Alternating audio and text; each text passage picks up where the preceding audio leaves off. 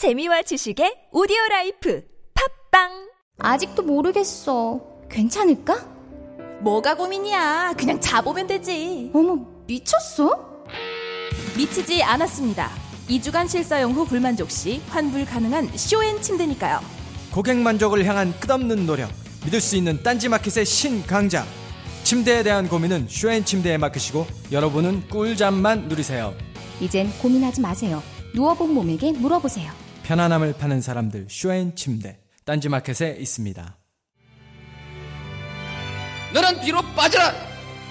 이 비겁한 교훈을 가르쳐야 했던 우리의 600년의 역사, 이 역사를 청산해야 한다. 권력에 맞서서 당당하게 권력을 한 번 쟁취하는 우리의 역사가 이루어져야만이 이제 비로소 우리의 젊은이들이 떳떳하게 정의를 얘기할 수 있고 떳떳하게 불의에 맞설 수 있는 새로운 역사를 노무현 대통령이. 말하는 설득과 소통의 원칙. 대통령의 말하기 위즈덤 하우스.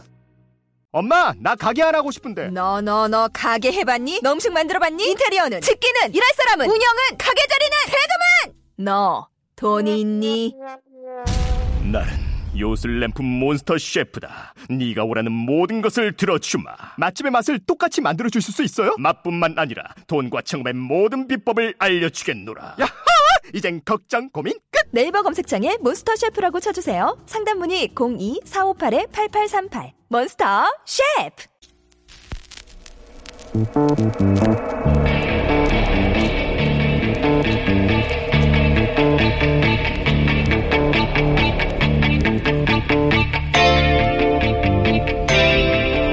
안녕하세요. 김호준입니다. 어제 청와대 대변인은 기자들에게 일부 최순실 보도는 기가 막힌 기사가 많다며 사회 안정을 위해 자중해달라고 말했습니다.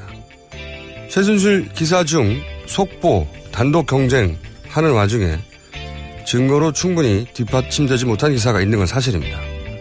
그런데 지난 월요일 JTBC가 보도한 최순실 대응 문건을 보면 청와대 차원에서 증거 인멸이 이미 한 달 전 준비된 정황이 드러납니다. 수많은 증거가 벌써 사라졌을 가능성이 대단히 높다는 겁니다. 그러니까 언론 기사를 뒷받침할 증거들이 사라졌다면 그 용의자는 바로 청와대인 겁니다. 증거를 인멸한 범인이 증거 가져오라고 경찰한테 적반하장하는 경입니다. 더구나 지금 사회가 불안정하다면 그 가장 큰 책임은 누가 뭐래도 대통령 본인에게 있는 겁니다.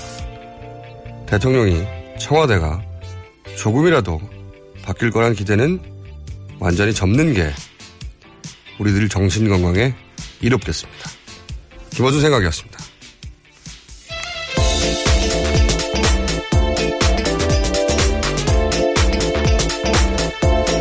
자, 김우준 뉴스 공장. 오늘도 첫 순서는 송채경 기자 나오셨습니다. 안녕하세요. 네, 안녕하세요. 한겨레 21 송채경입니다. 오늘은 눈에 잠이 별로 없네요. 네, 그런가요? 네. 축구를 해서 일찍 주무셨나? 안 보고? 네, 축구 안 봤습니다. 네. 아, 어제 축구 재밌었는데. 네, 2대1로 역전승했다면서요? 네, 결과만 알고 오셨군요. 물어볼까. 네. 아, 첫 뉴스는 어떤 겁니까? 네, 박근혜 대통령의 변호를 맡은 유영하 변호사가 어제 검찰이 모든 의혹을 다 수사한 후에 박근혜 대통령이 조사를 받겠다 이런 입장을 밝혔는데요. 네. 조사 방식도 이제 원칙적으로는 서면 조사가 바람직하고 대면 조사는 최소화했으면 좋겠다 이런 음. 의견을 밝혔습니다. 본인이 뭐라고 수사 가이드라인을 이렇게 만듭니까? 네. 조사 방식, 시기 뭐 이런 네. 걸 지정하는 거네요. 네. 이분이 이분의 성향을 알려면 어떻게 과거를 봐야 되는데, 그죠? 네. 이분이 이제 친박 중에 친박이라고 불리고. 네, 그렇죠. 어, 사례당 공천 신청도 했었고. 네, 그런데 뭐 떨어졌죠. 네. 그리고 이분 성향을 여실히 드러내는 게 유엔에 제출할 인권 보고서에 세월호 항목을 삭제해서 논란이 된 분이죠. 네. 이분 앞으로 언론에 자주 등장할 것 같아요. 네. 다음 뉴스 전해 주십시오. 네, 문재인 전 더불어민주당 대표가 어제 그 대통령이 조건 없는 퇴진을 선언할 때까지 국민과 함께 전국적인 퇴진 운동에 나서겠다 이렇게 밝혔습니다. 드디어 이제 중대 결단을 하신 건데. 네. 한 템포, 어, 두 템포 정도 늦으셨죠, 지금. 네. 네, 만에 좀 하려면, 늦은 예. 감이 없죠. 없지 않아 있죠. 그 템포를 많이 하시려면 갈 길이 먼 것 같습니다. 자, 다음 뉴스는요? 네, 박근혜 대통령이 대선 후보 시절부터 당선된 뒤까지 수년 동안 최순실 씨와 최순득 씨 이름으로 대리 처방을 받았다는 그 보도가 나왔는데요. 또 혈액 검사까지 최순실 씨 이름으로 대리 검사한 정황이 어제 복지부 조사 결과 확인됐습니다. 아, 오늘의 뉴스 공장 주 씨 뉴스입니다. 이 뉴스가. 네. 이 뉴스가, 어, 이제 fact만 나열하는 네. 소위 이제 스트레이트 기사거든요. 근데 팩트만 나열하는 것이 얼마나 진실을 가릴 수 있는 팩트로 승부해 팩트로 승부하는데 네. 팩트만 나열하는 게 실제로 진실을 대단히 잘 가릴 수 있는 이런 복잡한 사안에서는 그게 얼마나 잘 가릴 수 있는지 보여준 전형적인 기사.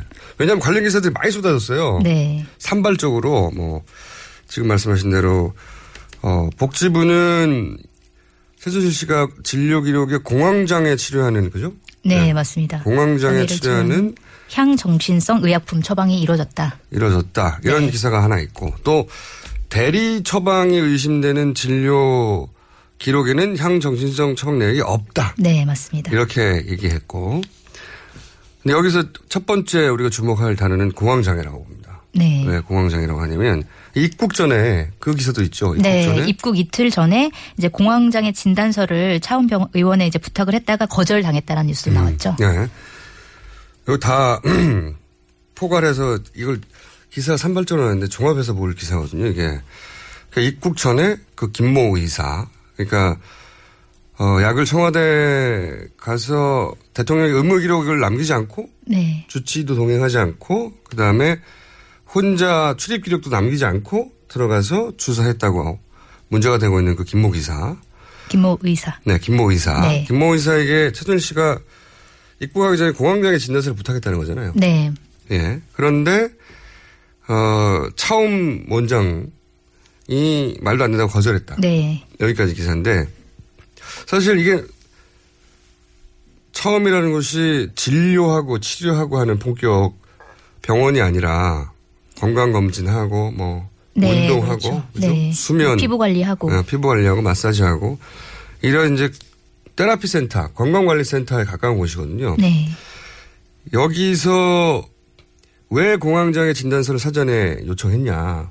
이걸 두고 이제 수사나 재판 과정에서 본인의 처지, 네. 정신적인 문제를 어필하려고 하는 의도다. 이렇게 해석들이 나오는데 그보다 중요한 것은 그 약을 처음에서 공황장애 치료용이라고 받아왔다는 거예요. 네, 맞습니다. 예. 이것은 그러니까 공황장애 치료용으로 향정신성 의약품을 처방했다고 하는데 이것은 애초에 정신과 치료하는 것이 아니에요. 그렇죠. 정신과 치료하는 네. 건 아니죠. 그러니까 그 전에는 받아왔다는 겁니다. 네, 진단서를 거부했다가 중요한 게 아니라 그 전에는 아니 왜 건강검진센터에서 처방할 수는 있죠 의사가 있으면 네, 처방을 했다. 이게 첫 번째 포커스를 둬야 되는 뉴스인 것 같고 두 번째는 이제 대리 처방을 의심한 항목에서는 기록에서는 향정신성 의약품이 없다는 거거든요. 네, 예, 이 말은 박근혜 대통령은 향정신성 의약품을 처방받아 쓰지 않았다. 이걸 네. 간접적으로 말하는 맞습니다. 건데 네, 거꾸로 뒤집으면 이 말이 최순실 씨가 처방받은 향정신성 의약품을 본인이 혼자 다 썼다는 얘기도 아니에요. 그런 얘기는 나오지 않죠. 그렇죠. 네, 우- 사실은 거기에 뭐 청와대 안 가라고 쓴 것 중에는 향정신성 향정신성 의약품이 없다. 라는 말이지. 네. 최순실 씨 본인의 이름으로 네. 처방받은 것을 박근혜 대통령이 쓰진 않았다라는 얘기는 아닌 얘기는. 아니죠. 네. 여기서 중요한 거는 그 대목입니다. 오히려. 네. 근데 이, 이 뉴스만 보면 아 대통령은 전혀 어, 이, 이쪽 관련 의약품 쓰지 않았구나라는 뉴스로 보이나 이 뉴스는 최순실 씨가 처방받은 것을 다른 사람이 쓰지 않았다는 말은 여기 없거든요. 네, 맞습니다. 실제 중요한 건 그거예요. 왜냐하면 최순실 씨 이름으로 평상시 쓰는 양보다 두 배, 세 배 처방받은 수도 있거든요. 네. 그러니까 실제로 평소보다 주사제 같은 경우에 두세 배 많은 약물을 처방받아서 갔었다. 이런 보도도 네. 많이 나왔었죠. 그러면 평소 쓰는 양보다 두세 배 많이 처방받아가지고 다른 사람이 쓸 수도 있는 거 아닙니까? 진짜 주사, 어, 그런 의혹을 제기해 볼 수 있겠죠. 충분히. 그렇죠. 네. 그, 거기에 대한 답은 없는 스트레이트 기사인 거예요. 네. 또 하나 제가 주목하는 부분은 가장 중요한 건데 피검사를 최순실 씨의 이름으로 처음에 맡겼다는 거 아닙니까? 박근혜 대통령이. 네, 저도 그게 참 궁금합니다. 여기에 해설이 없어요. 네, 해설은 나오지 않았죠. 전혀. 공장장님이 해주시면 되죠. 그런 위험 부담을 제가 안아야 하나요? 모든 언론에 네. 피검사를 외부에 차- 최순실 씨 이름으로 맡겼다. 박근혜 대통령의 혈액을. 네. 이 얘기만 나오지 않습니까? 이건 진짜 말도 안 되는 거라고 보거든요. 왜냐. 피검사라는 건 당연히 대통령 주치의한테 맡길 수 있습니다. 대통령 주치의는 모든 과목의 국내 최고 전문가로 그 의사들을 구, 구성해요. 그렇죠? 네. 피검사는 기본 중에 기본이에요. 이거를 무슨 외부 전문가, 더 뛰어난 외부 전문가에 맡길 이유가 없는 거예요. 첫 번째. 더군다나 여기는 건강검진센터 정도에 그냥 피검사 하면, 아, 뭐, 콜레스테롤 어떻고 이런 기본적인 거 나오는, 하는 데거란 말이에요. 네. 여기 병원이 아니에요. 본격적인. 여기다가 맡기는 것도 말이 안 되는데, 다른 사람 이름으로 맡기는 건 더 말이 안 돼요. 그게 가장 의심스러운 정황이죠. 본인이 원래 단거리여서 본인 혈액을 뭐 굳이 이 정도 간단한 걸 억지로 이해해 주자면 주치의를 뭐 수고하게 할 필요가 있냐. 밖에 내보내서 굳이 거기 하면 되지 않겠냐고 생각했다고 치자고요. 네. 본인 이름으로 해야죠. 이거는 왜 그랬을까요? 그러니까 본인은 혈액 검사라는 게 기본적인 건강 검진 체크할 때 무슨 뭐 건강이 좀 안 좋으면 네. 뭐 그럴 수 있는 거잖아요. 그러니까 본인의 혈액으로 건강 검진을 하고 싶은데 그 혈액 검사 결과로 알리고 싶지 않은 부분이 있었다. 라고 추론하는 게 합리적인 거죠. 네. 안 그렇습니까? 그게 뭘까요?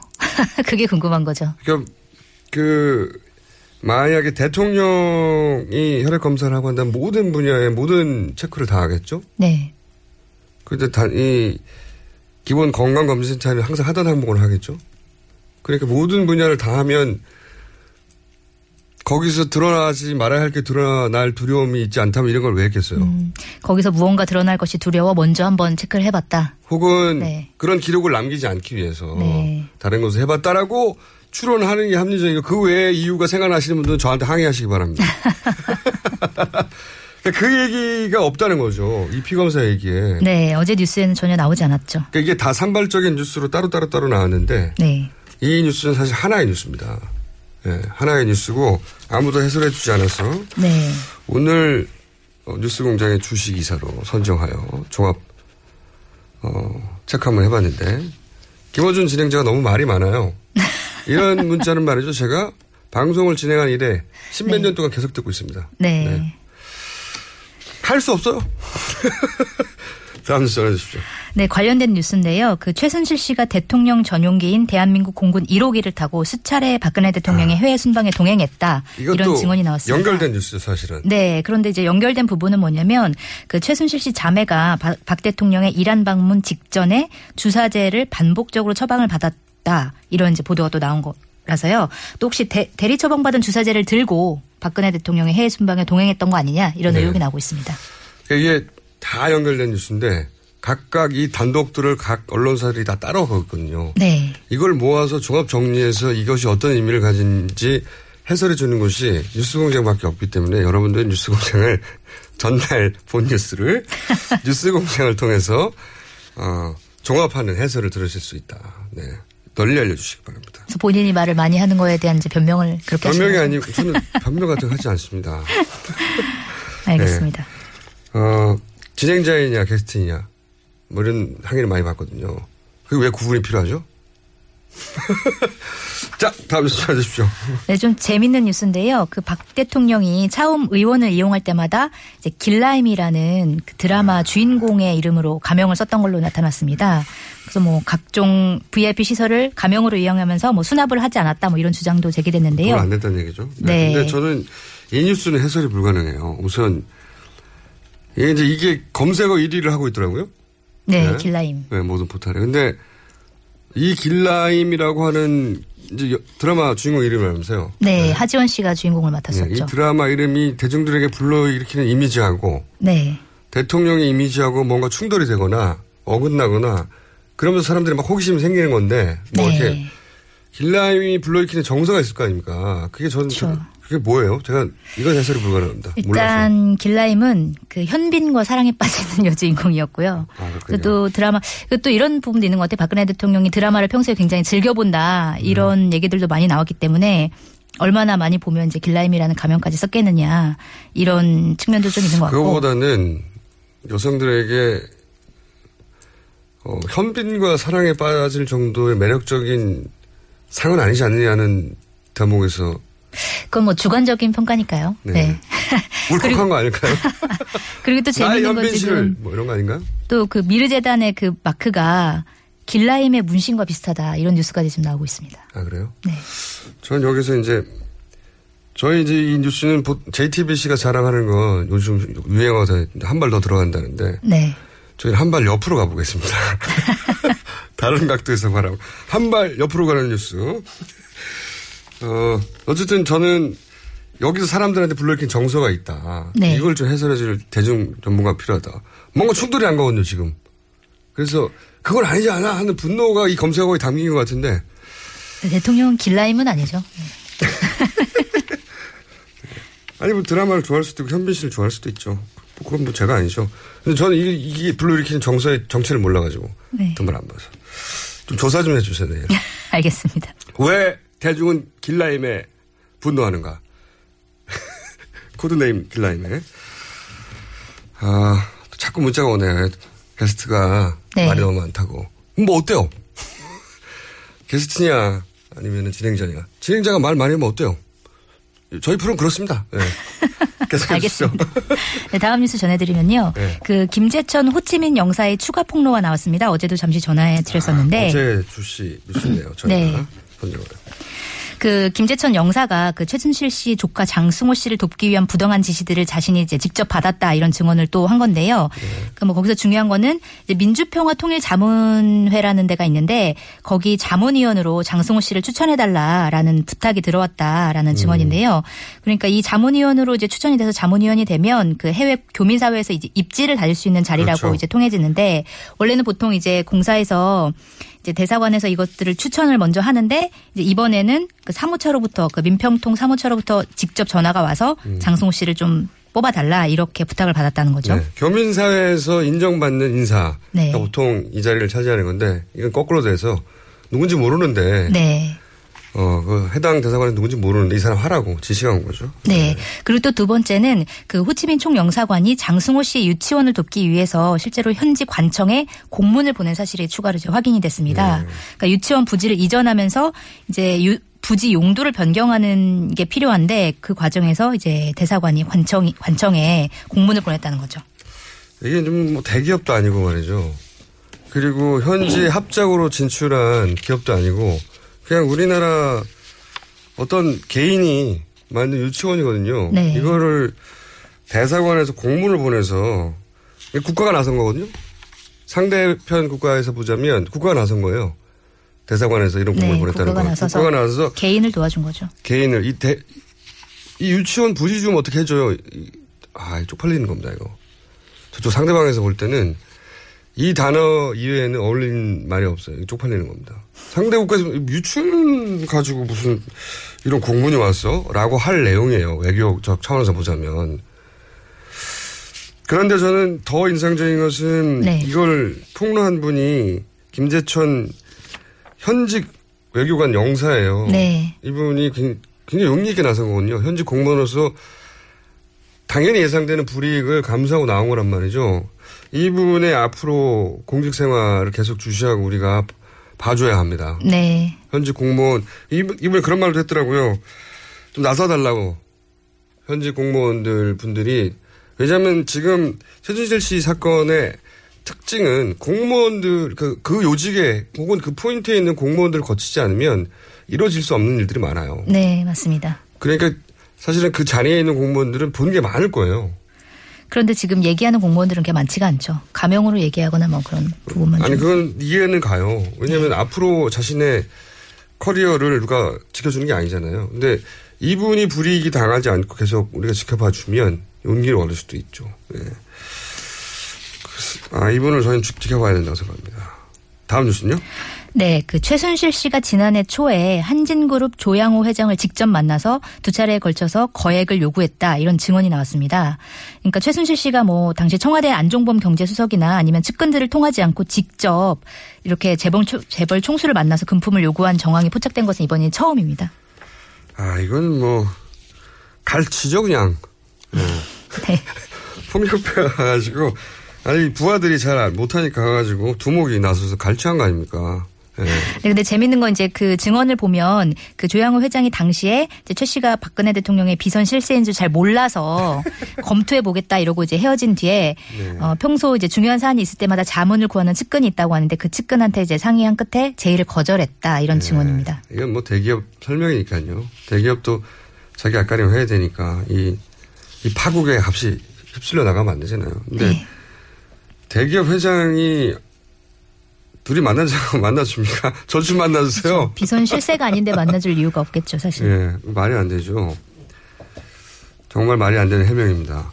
비선 실세인지 몰랐는데 두 번 만나가지고 어 그것도 단둘이 만났다 두 차례나 아 누군지 모르는데 돈 몇십억 달라고 둘이 만나서 얘기하는데 가만 듣고 있나요? 그, 그 다음날 또 만, 그 다음에 또 만나나요? 말도 안 되는 해명인데, 이 요, 요즘 전국의 특징은 말도 안 되는 해명을 막 던져요. 며칠 있다가 아닌 것으로 밝혀져. 이런 뉴스가 나오고. 총수들이 지금 계속 검찰 조사를 받고 있으니까요. 네. 몸조심을 하겠죠. 이해해 줄 수는 없어요. 자, 아이고, 벌써 다 끝나버렸네요. 제목만 소개할 만한 기사 있습니까?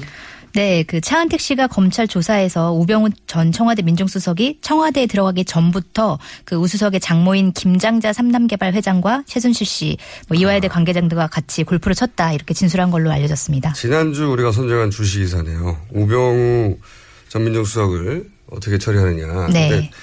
최순실 씨와의 관계를 강력히 부인했었는데 어, 조금씩 조금씩 드러났죠. 네. 장모 회사와 커피를 사고 팔았다. 네. 그리고 어제는 뭐 청와대에 들어간 뒤에 골프를 쳤다라는 보도가 나왔는데 오늘은 또 청와대 들어가기 전에도 골프를 쳤다라는 보도입니다. 앞으로 계속 나오겠군요. 오늘 여기까지 하겠습니다. 네, 감사합니다. 지금까지 송채경 기자였습니다. 네.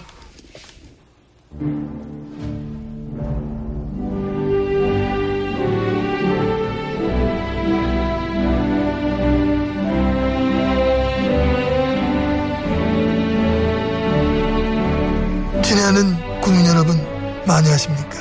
MB 인사 올렸습니다. 지난 주말에 좀 많이 시끄러웠는데 어떻게 보내셨는지 모르겠습니다. 하, 촛불 말해 보면서 참 마, 저는 감회가 새로웠습니다. 한데 제가 그 촛불 때문에 막 고생 좀 했지 않습니까? 그 청와대 뒷산에 가서 보니까 반짝반짝 하는 게막콱 들어찼는데 막 가슴이 답답한 게 어, 어, 어, 이게 누구? 아, 지혜진 아직 거기 있었어요? 아니 제가 여기 있지 어디 있습니까? 아, 그게 아니라 아직 있냐고 아직. 무슨 소리입니까? 아직이라니요. 전 항상 여기 있습니다. 아, 아유 대단하시네. 대단은 무슨 뭐 제가 이 정도에 흔들릴 것 같았으면 그 애초에 순실이한테 부탁도 안 했지요. 그게서 앞으로 어떻게 그 하실 생각입니까? 국민 여러분의 목소리를 엄중하게 받아들이고 대통령으로서 책임을 다하며 이게 속여 다른 케이스인데 국정을 이게 이거를. 정상화하는데 최소 안 된다. 거좀 시끄러워요 좀그 말하는데 그참 된장인지 구분을 못하나 네 그런데. 예, 국민 여러분의 목소리를 엄중하게 받아들이고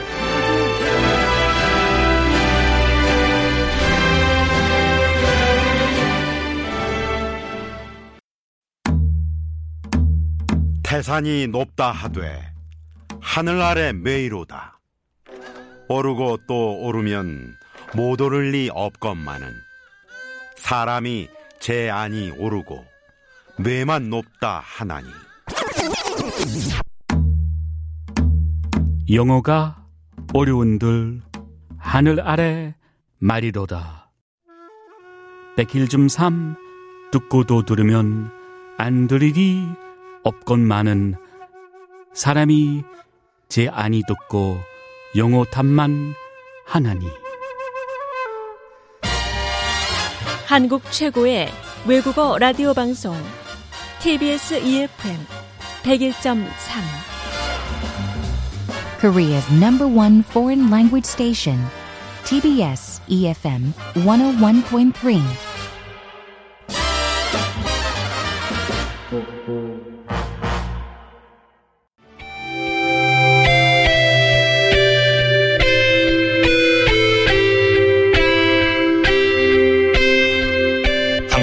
나라를 생각합니다. 이효운의 나라 걱정.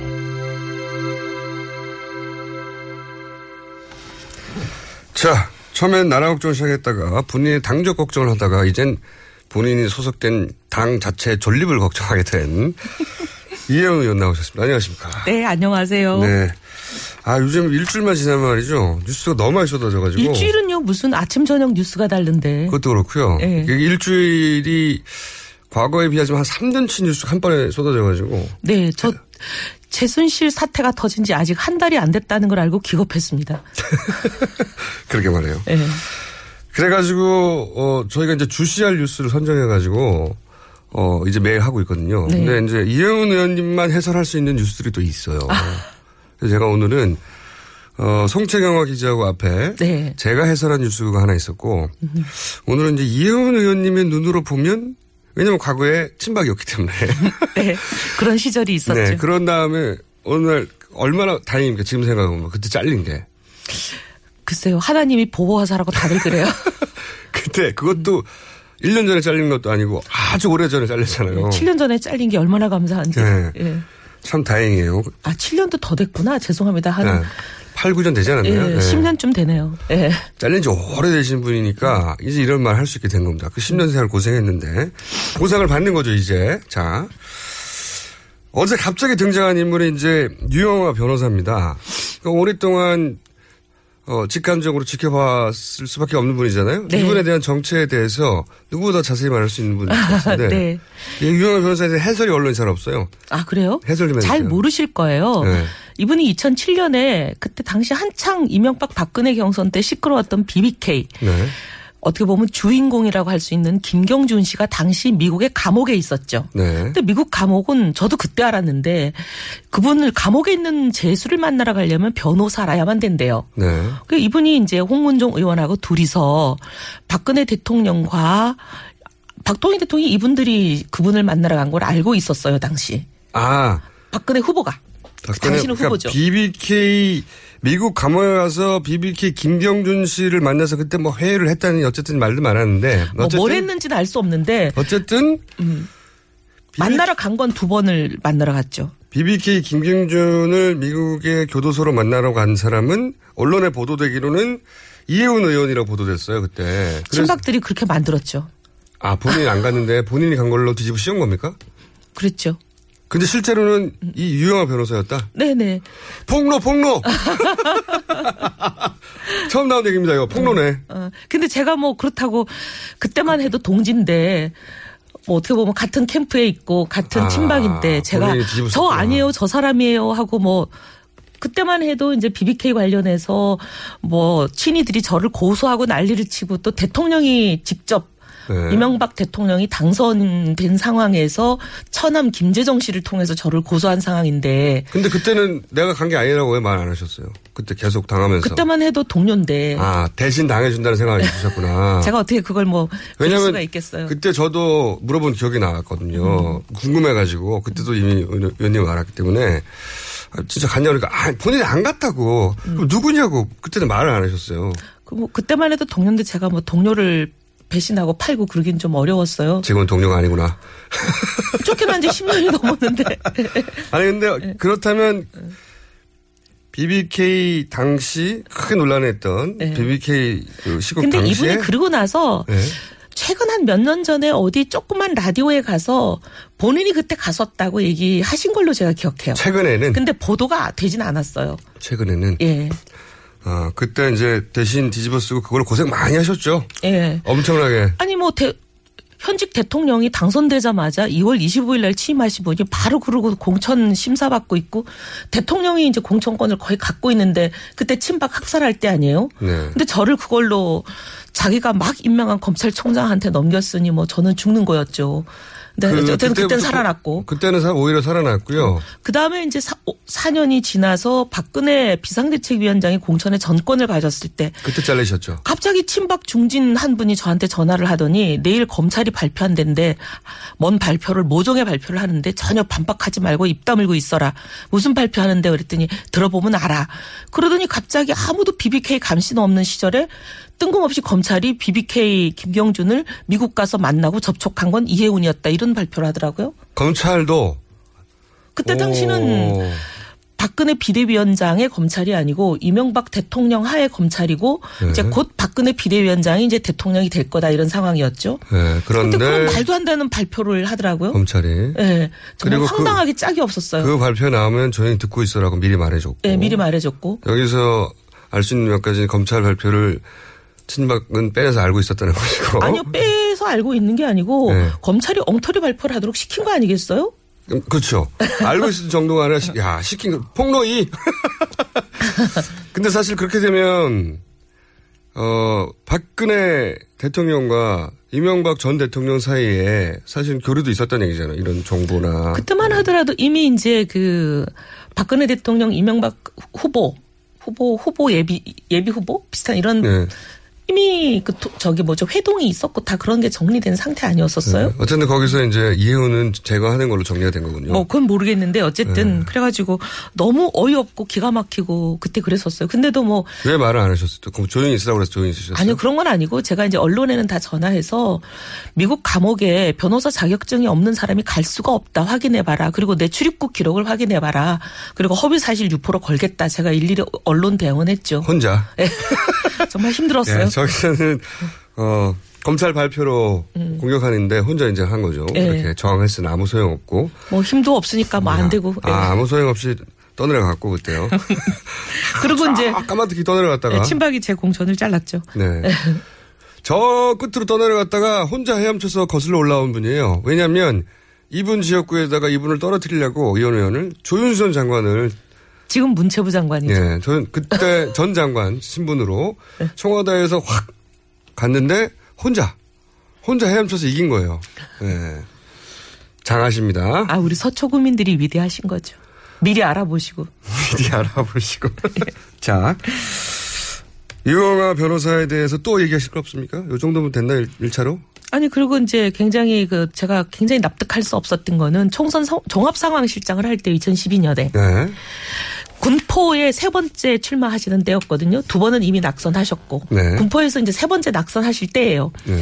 군포가 여기서 가기가 굉장히 교통편이 불편해요. 네. 3번 갔다 오면 후보가 그때만 하더라도 이제 비대위원장이죠. 네. 전국에 550개 정도 되는 지역구에서 한 번만 와서 손을 흔들어 주면 내가 당선이 된다고 아우성을 칠 때요. 그때입니다. 맞아요. 250명의 후보가. 네. 근데 본선은 13일밖에 없어요. 네. 근데 손수조 후보에게 거의 하루를 갔다, 한 번을 갔다 오면 그렇죠. 우리 후보는 10시 이전에는 또 안 나오시는 분이니까. 예. 그렇기 때문에 이제 부산에 한 번 갔다 오면 거의 하루가 다 날아가요. 근데. 음. 손수조에게 여러 번을 갔기 때문에 이미 며칠이 다 날아갔어요. 상대편이 문재인. 예. 그러니까 며칠. 남아있지도 예. 않는데 군포에 갔다 오면 대여섯 시간이 왔다 갔다 왕복이 없어져요. 음. 근데 이 군포에 유영아 후보 한 사람을 위해서 제 기억에 세 번 이상 갔어요. 아, 다른 걸 다 제끼고. 근데 왜냐면 제가 총선 종합상할 실장이니까 후보의 동선을 짜잖아요. 네. 이 특정 후보를 위해서 너무 많은 시간을 할 수가 없으니까 좀 자제해 달라고 몇 다른 번을 곳좀 가자. 예, 그리고 그럼 군포까지 이왕 시간을 들여서 갔으면 바로 옆 지역구인 시흥이 한 번도 안 갔거든요. 네. 거기는 굉장히 박빙의 차였기 때문에 음. 한 번만 가서 이렇게 해주면 된다고. 음. 그럼 간 김에 거기 5분만 좀 시간을 할애해 달라고 여러 번 부탁드렸는데 시흥은 하- 시흥은 한 번도 안 갔어요. 근데 시흥 후보는 결국 됐어요. 되고 군포는 떨어졌죠. 이분은 음. 어 여러 번 나오고 최근에도 나왔는데 마지막 이번 총선에 나왔는데 안 됐어요. 또. 군포에 세 번 계속 다 연속 떨어지고 나서 이제 아마 본인이 여기선 도저히 안 되겠다. 강남 벨트 소위 공천만 받으면 된다는 대로 옮겨야 되겠다 이렇게 판단을 하셨는지 이번에는 송파을에 네. 이제 하셨고 일설에 의하면 송파을에 이 후보를 공천 주기 위해서 송파을의 현역 의원이든 유일호 부총리를 아 유일호 의원을 부총리로 모셨다는 여의도의 여의도 통신이 그렇게 얘기를 하고 있었죠. 네. 그래서 유일호 의원을 부총리로 보내고 여기를 이제 그렇게 송파 할 정도로. 송파 공천을 주려고 했으나 이분이 8명의 지원자 중에 8등을 했어요, 여론조사에서. 근데 이제 그래도 무리하게 이분을 공천을 했죠. 8등 했는데. 어, 예. 8등 4.2%짜리를 공천을 했는데 김무성 의원이 이건 도저히 너무하다. 이런 공천은 내가 도저히 아, 그 거기서 이제 옥새 들고 나르새가 나오는 거고. 그래서 도저히 이 공천에는 내가 도장을 찍을 수 없다. 이렇게 도장을 안 찍는 바람에 아. 결국 그 무위로 끝났죠. 마지막 세 번은 본인 실력을 안 낸 거고 네 번째는 도장을 찍어줄 분이 나, 나르샤 가지고 안 된 기관 운명의 주인공이네요. 근데 이 정도까지도 계속 애정을 쏟았던 분이면 혹시 이분하고 최순실 씨하고 어떤 과거에 그거, 그거는 잘 모르겠어요. 근데 문고리 3인방 항원은 굉장히 특수 관계고 매일 가깝고 아? 뭐 자주 술을 마시고 그런 건 알고 오케이 폭로 3 어, 유용아 변호사하고 문고리 3명은 친했다. 그것까지는 확실한 거죠. 네. 최순실까지는 모르겠고. 어, 그건 어, 모르겠어요. 그건 모르겠고. 근데 이제 거기가 관문이니까. 관문까지는 가신 분이네. 어, 문고리 3명방까지는 친했다. 근데 저는 기사 그분이 3개 나왔어요. 근데 그분이 아니 변론을 하는데 준비할 시간이 필요하다에 대해서 굉장히 놀랐어요. 어, 지근 거리에 있고 아주 가깝고 어떻게 보면 문고리 3인방급인데 거의 아, 모든 거를 다 알고 있고 이 사건이 터질 터질 터지기 전 몇 달 전부터 이런 모든 일을 같이 봐왔겠죠. 봐왔을 정도만이 아니라 계속 의논을 하고 있었을 텐데 그럴 가능성이 높죠. 그 그룹 안에 들어 코아 그룹 안에 들어 있는 분인데 아하. 왜몇 달 동안 준비하셨을 텐데 갑자기 오늘 준비할 필요가 준비할 시간이 뭐 필요한지 기사도 검토해야 되고. 어, 좀, 좀 놀랬어요. 인터넷이 안 되는 데 계셨던가? 음. 예. 그래요. 그러니까 이분이 민- 문고리 3일반과 굉장히 가깝고 술도 자주 마시고 그랬다고. 네. 예. 예. 문고리 3인방하고 밥, 밥 먹고 술 먹는다는 얘기를 거의 만나기만 하면 하시는 분이니까요. 그래요. 기사 많이 나오네, 오늘. 자, 어, 오늘 본의 이게 유영아 변호사 특집이 됐습니다. 네. 하여튼 이분의 과거로부터 시작해가지고, 어, 그 다음에 공직에 진출하려 했던 노력, 그 다음에 지금 문고리 삼인방과의 밀접한 관계, 그리고 한 10년 전에 BBK, BBK 때 기- 이혜원 의원으로 아직도 보도가 나와 있거든요. 그게 아니라 네. 저쪽 음. 어, 김정준에게 다녀온 분은 이분이었다. 이분을 보호하려고 했네요. 뭐. 그리고 저는 어제 얘기 중에 대통령이기 이전에 여성으로서의 사생활 보호 저는 이거 도무지 납득을 못 하겠어요. 네. 해보세요, 계속. 예. 어떻게 납득 저는 정말 기가 막힌 게 그러면은 빌 클린턴 대통령이 탄핵까지 간 사건은 르빈스키와의 스캔들이었거든요. 예, 예. 그럼 미국 국민들은 그건 그거야말로 깊숙한 사생활 아닌가요? 사생활이죠. 따지자면. 네, 대통령의 사생활. 그럼 사생활 보호 아, 왜안 했죠? 저한테 화를 내시고 그래요. 아, 그, 그게 아니라 대통령에게는 24시간이 사생활이 없습니다. 그렇죠. 사생활 얘기하시려면 대통령직에 나오지 않는 거죠. 그리고 왜 굳이 여성의 사생활이라고 했는지 저는 그 의미를 잘 이해를 못하겠어요. 왜 아니 그랬어요? 그러기도 하고 그 여성 부분은 좀 이따 말씀드리고요. 네. 대통령은 공직자 중에서도 그렇죠. 최고의 공직자고 24시간이 오픈돼 있죠. 국가 안보를 책임지고 계시는 국군의 통수권자이시기도 하시기 때문에 사생활이라는 건 없는 거예요. 그래서 연락이 안 되면 안 되는 겁니다. 네. 왜냐하면 잘 때도 전쟁이 날 수 있는 거거든요. 그럼요. 그렇기 때문에 24시간 그 보좌진들이 어디에 있고 어떤 상황인지 항상 알아야 되는 거거든요. 그래서 옛날- 7시간 가지고 계속 얘기하는 거고. 아, 그리고 옛날에 우리가 이제 군에 있는 사실 군 수장 중에 한 분, 제가 누구라고 이름을 얘기할 수는 없지만 그분이 성이, 어떻게 돼요? 뭐 언론 찾아보면 별다몇 개였는데요? 아, 별 내겠죠. 아, 네 근데 개. 몇분 그분- 없어요? 몇 개? 별. 예. 네. 근데 그분에 대해서도 그때 이제 북한에서 비상 상황이 났을 때 그분이 보고를 몇 분간 몇 분 정도 늦게 받았다. 대, 뭐 지방에서 서울로 올라오는 KTX 안에 있어가지고 그분 말씀은 연결이 잘 안 돼서 전화 늦게 받았다. 그걸로 그분 문제 삼았었잖아요. 맞아요, 맞아요. 그런 상태로 연락이 조금만 늦게 돼도 왜냐하면 비상 상황이라는 게 생기기 때문에 그렇죠. 그분 자리가 그냥 위태로웠잖아요. 최종 결정권자이기 때문에 국가적 자원을 어디에 동원해야 돼? 전쟁이 났어요. 그 굉장히 중요한 거예요. 근데 그게 7시간 동안 전쟁 나고 7시간 동안 국군 통수가 없어요. 그럼 어떻게 해? 말이 안 되는 때문에. 이 중요한 공직자들의 경우에는 사생활 얘기를 한다는 게 도무지 납득이 안 되고 그다음에 저는 또 여성 문제를 좀 얘기를 하면 여성으로서. 네. 사실 저희는 이제 준비된 여성 대통령 이렇게 하면서 여성 대통령 저는 사실 여성 대통령을 만들기 위해서 굉장히 뛰었던 사람인데 저희는 여성으로서 참 부당하고 억울한 대우 많이 받으면서 우리에게 걸맞는 권리를 찾기 위해서 정말 한 많은 세월을 보낸 사람들이거든요. 본인이 국회의원이 된 이유 중에도 하나고 예. 국회의원 된 이후에 사실은 했던 언론에 잘 알려지지 않았던 업적 중에 하나도 그 여성 관련 문제를 해결한 것도 있어요. 그 다음 기회에 제가 직접 알려드리겠고. 예. 근데 이 여성 권리 문제가 해결이 될 거를 다들 기대하고 참 이날을 위해서 많이 힘들게 일해 왔는데 여성 대통령이 되고 나서 오히려 여성 대, 여성들이 설당이 없어지는 경우가 많아요 지금 음. 특히나 이런 말씀을 하시면 이제 누가 여성을 공직에 뽑겠으며 여성들이 직장에서 설 자리가 있겠어요? 음. 공직 대통령의 공직에 대한 이야기를 하고 있는데 갑자기 여성의 사생활을 얘기해 버리니까 아니 여성 사생 갑자기 황당해 황당해져요. 그럼 어느 직장에서 여성들을 일하라고 뽑겠어요? 여성들이 걸핏하면 무슨 문제가 생기면 여성 사생활 들고 나오면 어느 직장이 여성을 뽑겠습니까? 아, 이 여성의 입장에 서보지 못한 사람으로서는 그 지점은 몰랐는데 그 마- 이야기를 듣는 순간 여성분들은 야 저렇게 나오면 안 되지 이렇게 생각하는군요. 당연하죠.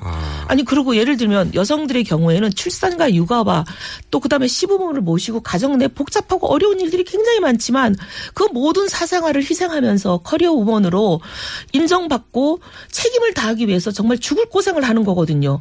근데 우리 대통령 죄송하지만 추- 출산 육아 시부모 모시는 그런 고생 안 하시는 분인데 이런 말씀하시면 어떡해요? 여성의 사생활. 예.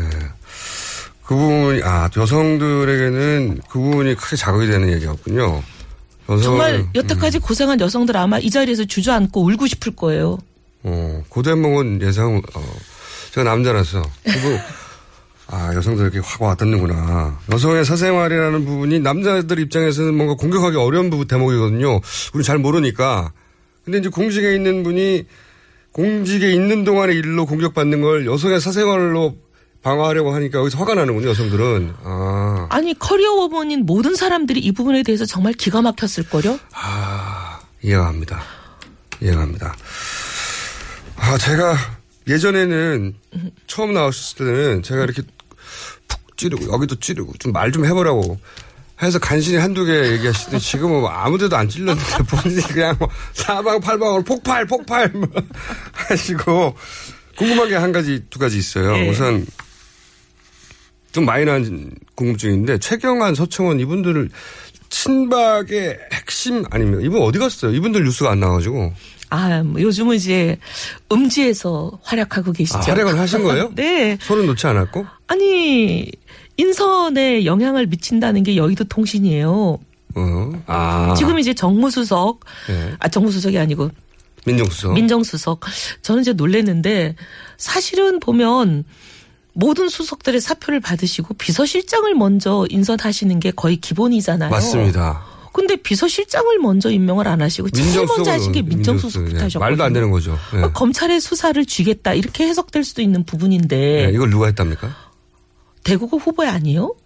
그 후보죠. 예. 대구가 최경환 의원의 후보죠. 그 사람들이 여의도 통신은 후배죠. 이 네. 민정수석은 최경환 의원 작품이다. 이게 이제 여의도 통신이고요. 아, 의원들 사이에, 네. 예, 그다음에 이제 특히 새누리당 의원들 사이에서는, 예. 아니 뭐 여의도라는 건 꼭 새누리당만이 아니라 여의도의 이제 정치권에 관련된 거의 참새들 전주를 전부를 통칭하는 거죠.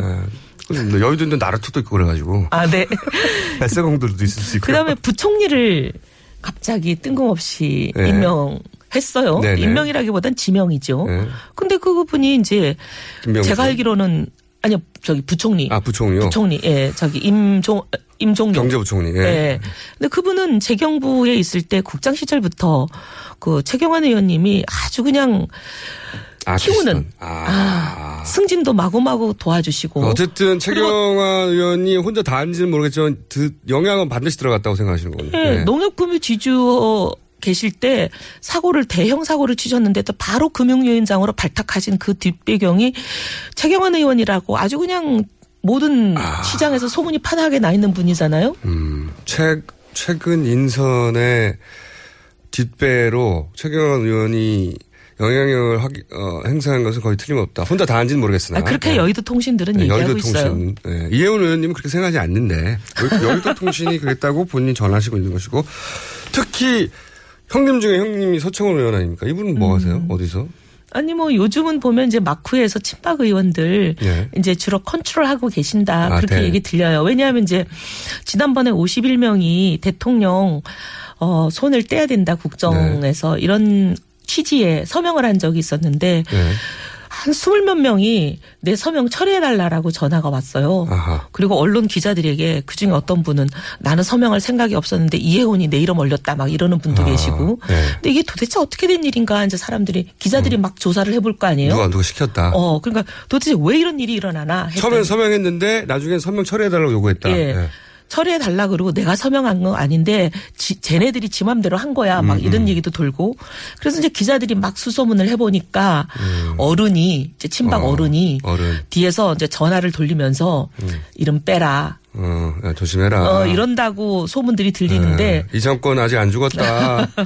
친박 다 죽은 거 아니야? 이런 얘기를 한 거군요. 아하. 자, 한 가지만 여쭤볼게요. 이정현 대표에 대해서는 1심하여 새누리당 의원들이 모두 1심하여 이제 무시하고 대표 인정하지 않는 분위기예요. 근데 이제 투톱이라고 할 수 있는 정진석 원내대표는 예를 들어서 정진석 원내대표가 중진회를 소집하면 열대 명 갑니다. 이정현 대표는 소집하면 혼자 달랑 앉아 있어요. 그러니까 이정현 대표는 알겠어요. 아, 운명이 그렇게 됐구나. 근데 투톱이라고 생각하고 그전엔 친박이라고 생각했던 정진석 원내대표는 사람들이 와요. 도대체 정진석 원내대표는 친박인가? 아니면 그렇다고 해서 비박인가? 정체를 파악하기 힘들거든요, 지금. 어떻게 되는 겁니까, 지금? 줄타기를 잘하고 계시기 때문에 그러지 않을까 싶어요. 아직도 정체를 정확하게 정하지 않았나요? 어, 정진석 원내대표는 아침과 저녁이 다를 때가 꽤 있지 않으세요? 뭐 우병우 절대 국감장에 출석시키지 않겠다라고 그냥 언론 앞에서 굉장히 그 일가를 하시던 게 불과 엊그제 같은데 네. 이제 최순실 사태가 딱 터지니까 대통령 물러나라 하시고 아니, 그러니까 그 말만 들어서는 네. 이분이 이쪽인지 저쪽인지를 모르겠는데. 그때 그때마다 달라요. 다 달라요. 비박계에서 보기에는 이분을 어떻게 바라보고 있는 겁니까? 본인 플레이를 시작했다 이렇게 보는 거예요? 자기 입지를 만들기 위해서? 아니 늘 이쪽 저쪽 왔다 갔다 하시지 않아요? 예전부터 그랬어요? 친 이명박계로 이명박 대통령 시절에 이명박 대통령이 공천의 정권을 쥐었을 때 비례대표로 들어오신 분이에요. 이미 자민련인가 자선당인가 하여튼 그 당 있죠. 충청도를 기반으로 네, 했던 당. 자민련. 그 당에서 나, 그래도 보수 정당이 너무 무시하시는 거 아니에요? 이름을 정확하게 기억하셔야지. 아니 제가 2004년 이전의 정치를 네네. 전혀 몰라 그래요. 아, 그렇죠. 죄송합니다. 참, 그전에 제가. 그 전에 정치에 전혀 생각이 없었던 사람이라. 네, 의원님 시간이 다 됐어요. 그래서 네. 정체가? 그때는 이제 그걸로 지역구 재선까지 했던 분인데 비례대표를 받는다는 건 불가능이죠. 네. 근데 비례대표로 왔다는 건 엄청난 특혜를 받고 온 분인데 이명박 대통령이 특혜를 받고 온 분이 바로 친박으로 갈아타잖아요. 지금은 또 언- 정확하게 모르니까 반말 반기문으로 또 가 있죠. 반기문으로. 아, 지금까지 열받은 이혜원 의원이었습니다. 3부에서 뵙겠습니다. 감사합니다.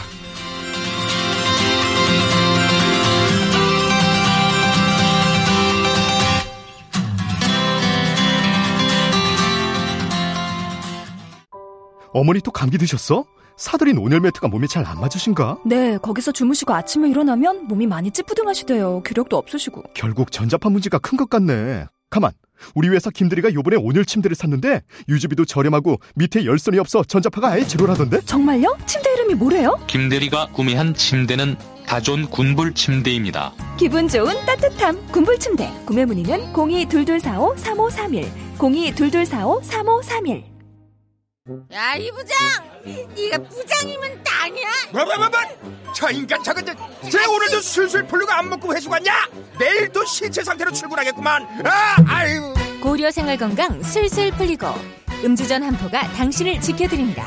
특허받은 천연 유래 성분 숙취 해소제 술술 풀리고를 은하계 최저가로 딴지마켓에서 만나보세요.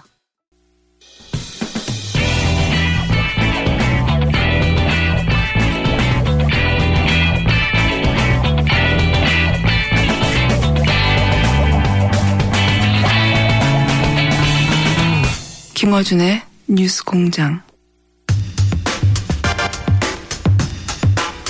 네, 김호준 뉴스 공장 3부의 화요일 첫 순서 불멸의 변호사 강마 변호사. 네.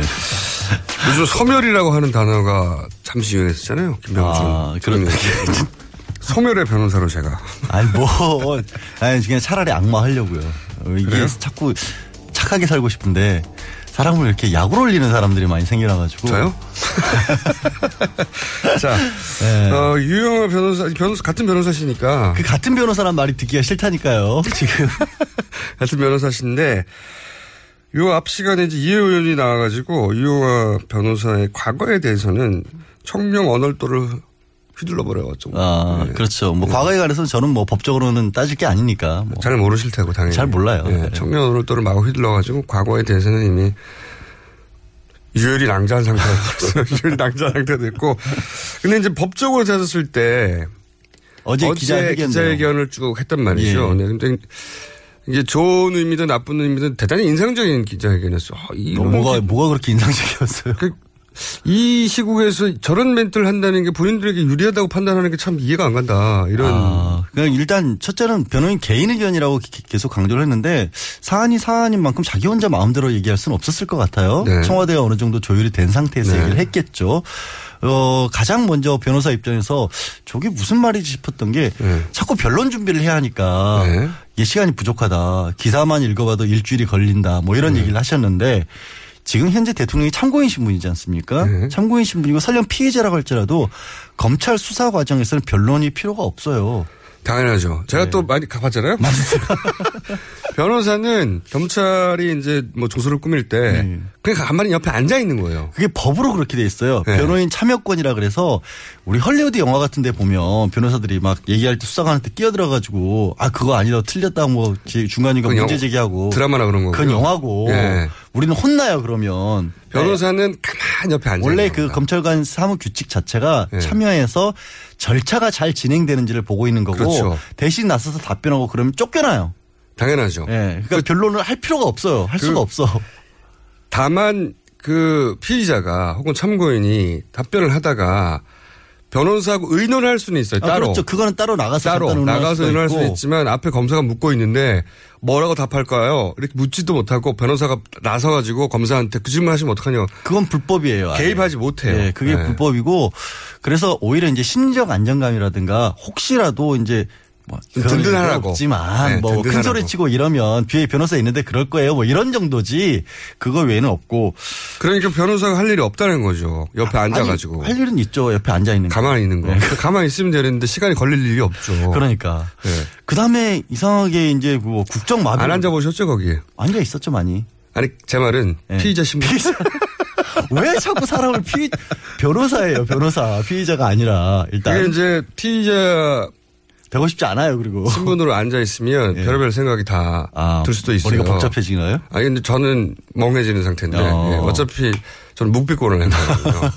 근데 묵비 아유 재밌는 일화를 말씀드리면 보통 묵비권을 행사하면 조서에 아무것도 안 쓸 것 같죠. 묵비권을 아니죠. 행사할 때도 묵비권 행사한다고 쓰죠. 아니 이렇게 씁니다. 묵묵히 창밖을 바라보. 예를 들어서 뭐라고 묻고 답을 안 하고 가만히 있잖아요. 핸드폰을 만지작거리면서 아무 답도 하지 않았습니다. 이런 식으로 막 계속 써요. 자기들 심심해서 그런 건지. 아니, 심심해서 그런 게 아니라 그런 거예요. 서류를 꾸민다는 표현을 쓰죠. 네. 왜냐하면 그 내용 자체가 이 어떤 수사를 하는 사람이 이 내용을 마치 소설처럼 그 읽어볼 판사에게 어떤 정황이었는지를 잘 알려줘서 이 사람이 유죄가 있다는 심증을 심어주기 위해서 그걸 쓰는 거거든요. 그냥 쓰는 건 아니에요. 창문 밖을 바라본다든가 핸드폰을 만지작거린다든가 고개를 떨구고 묵묵부답이라든가 이런 소- 음. 아 이분들이 조, 조사관이 되려면 이 소설적 표현력이 뛰어나야 되겠다. 그렇게 해야 이게 피해자가 어떤 상황이었는지 얘가 자꾸 딴짓을 하면서 범죄를 부인한다는 인상을 줄 수가 있으니까 그런 네. 건데 두 번째는 또 아니 대통령이 분명히 담화 통해서 성실하게 수사 받겠고 필요하면 특검도 하겠다고 했는데 갑자기 뜬금없이 나와서 변호사가 서면 조사가 적절하다. 네. 헌법상 대통령에 대해서 수사를 할 수 없는 게 원칙이다. 이런 수사를 할 수 있죠. 수사를 할 수 있는데 네. 수사를 할 수 있다는 게 거의 결정된 게 검찰에서 그러니까 수사를 하겠다고 밝혔는데 변호인이 나와서 그것도 부적절하다고 얘기를 네. 기소를 못 하는 거지. 그렇죠. 헌법에는 분명히 소추할 수 없다고는 돼 네. 있으니까. 그런데 그 부분을 부인하면서 아, 내용이 너무나 방대한다. 네. 그런데 뭐 대통령이 여러 번 출석할 수 없는 거 아니냐. 그러니까 수사를 가능한 밀어놓고 나중에 한 번에 조사를 하자라는 식으로 주장을 했단 말이에요. 그것도 얘기 안 되는 게 검찰에 지금 지방검찰청 두 개 합쳐놓은 것만큼 특별수사본부를 꾸- 꾸몄어요. 네. 그 얘기는 뭐냐면 언론에 알려진 바와 같이 제기되고 있는 의혹 하나하나마다 각각 팀들이 따로따로 있는 거거든요. 그걸 어떻게 끝냅니까 한 번에? 불가능한 얘기를 하고 당연히 있어요. 불가능하죠. 그리고 그렇게 꾸몄어도 아직도 다르지 못한 게 너무 많아요. 음, 그렇죠. 새로 계속 터지고 있으니까. 그러니까 당장 지금 이번 주에 이번 주말에 18일 내지 19일까지 검찰이 최소한 3명 지금 안종범 전 수석하고 정호성 비서관하고 최순실에 대해서 기소를 해야 한단 말이에요. 네.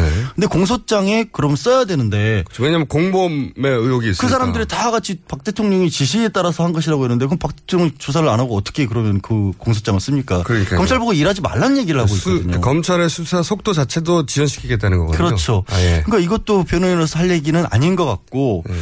그다음에 이제 정말 제가 답답했던 것 중에 하나가 어, 책임자를 엄벌에 처하기 위해서 조사에 적극적으로 협조한다. 그리고 주변 사람들을 제대로 관리하지 못한 잘못을 통감하고 있다라는 얘기를 했거든요.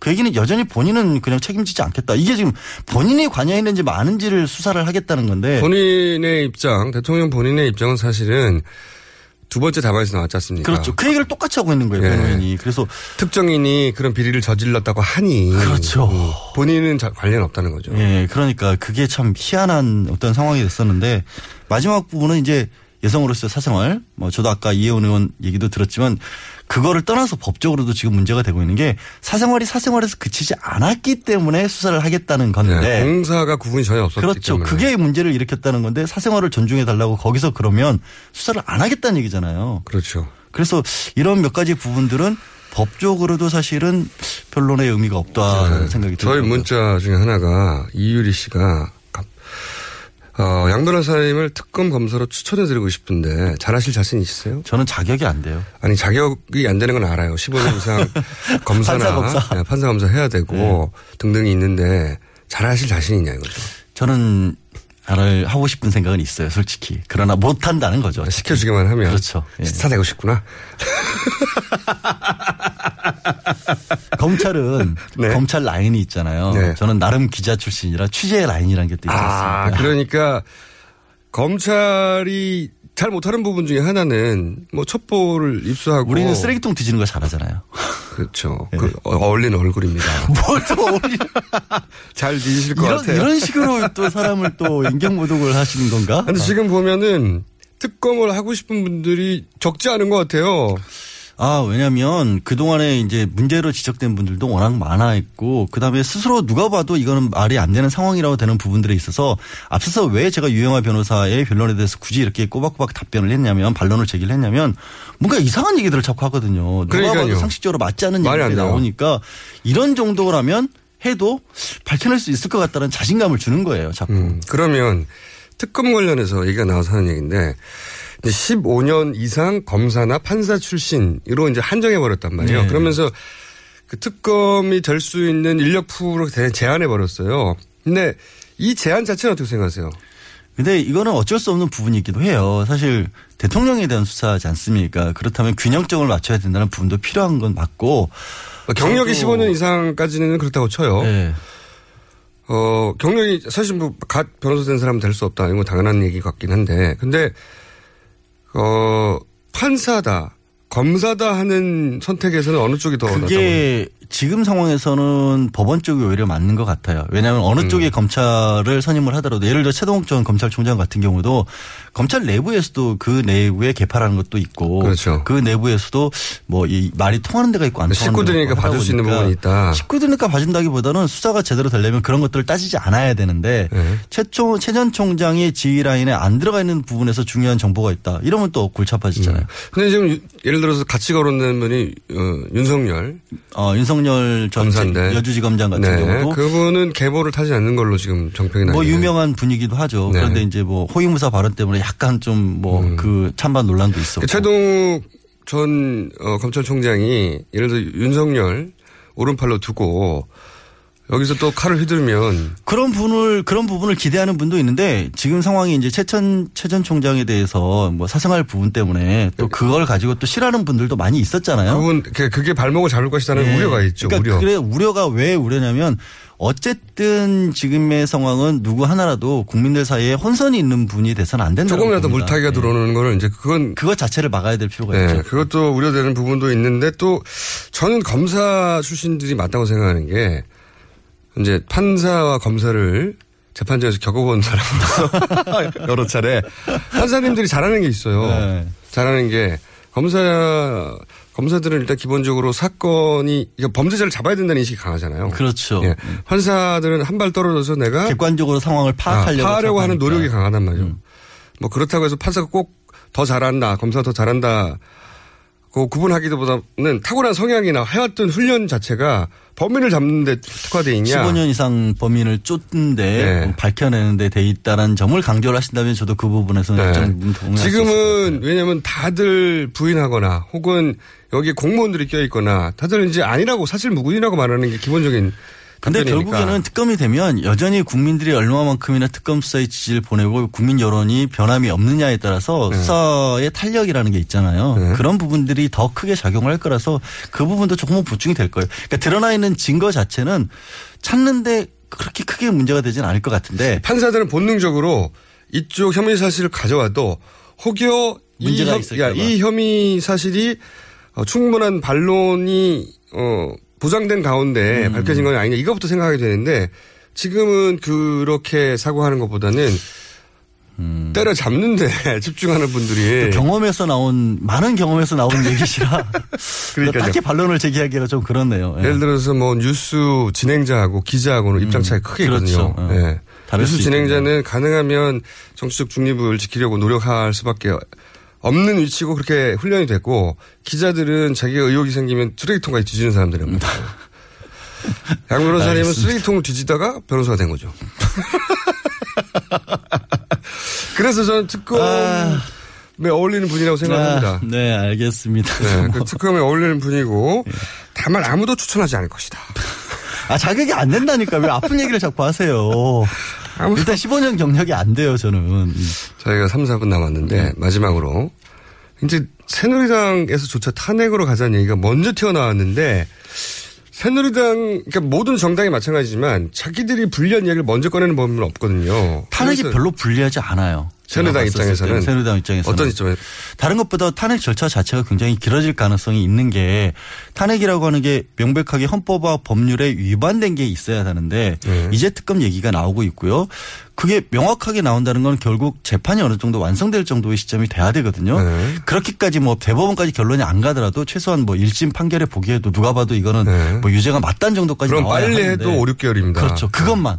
그것만. 그것만 5, 6개월. 특검 끝나고 그거 재판이 해부되고 어느 정도 판결이 나오고 이러려면 그것만 해도 5, 6개월인데 헌법재판소로 의결이 그러니까 국회에서 의결을 하느냐 여부는 아예 법적인 문제는 아니니까 저는 거론을 안 하고 의결이 빨리 됐어요. 200명 이상이 돼서. 네.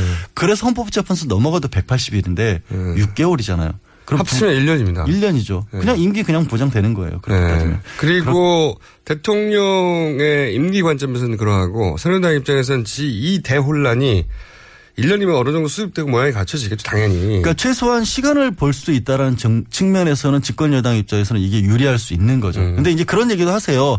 아 그렇다고 끝까지 예를 들어서 국민들의 요구를 무시를 하고 뭐 하야든 뭐 이런 걸 안 택할 경우에는 어쩔 수 없는 게 아니냐. 뭐 다른 방법이 없으니까. 그렇죠. 법률적으로 대통령이 본인이 계속 하겠다면 뭐 그거를 막아낼 수 있는 방법은 없기 때문에 법이 없기 때문에 그런 예, 법이. 그래서 그런 측면에서라면 정치적인 어떤 입장에서 탄핵을 소- 뭐 추진해 보는 거는 저는 찬성인데 정치적 승부수로. 예, 네. 탄핵부터 꺼지 꺼내들 카드는 아닌 것 같다는 거죠. 그거는 어 기본적으로 우리가 생각하듯이 탄핵이라는 단어가 가지고 굉장히 사- 강한 상징성과 어감이 있는데 실제로는 탄핵 국면으로 가버리는 거죠. 네. 예를 들어서 국민들이 보기에는 뭐 이런 부분까지 복잡하게 생각을 안 하시는 분들도 있을 수 있잖아요.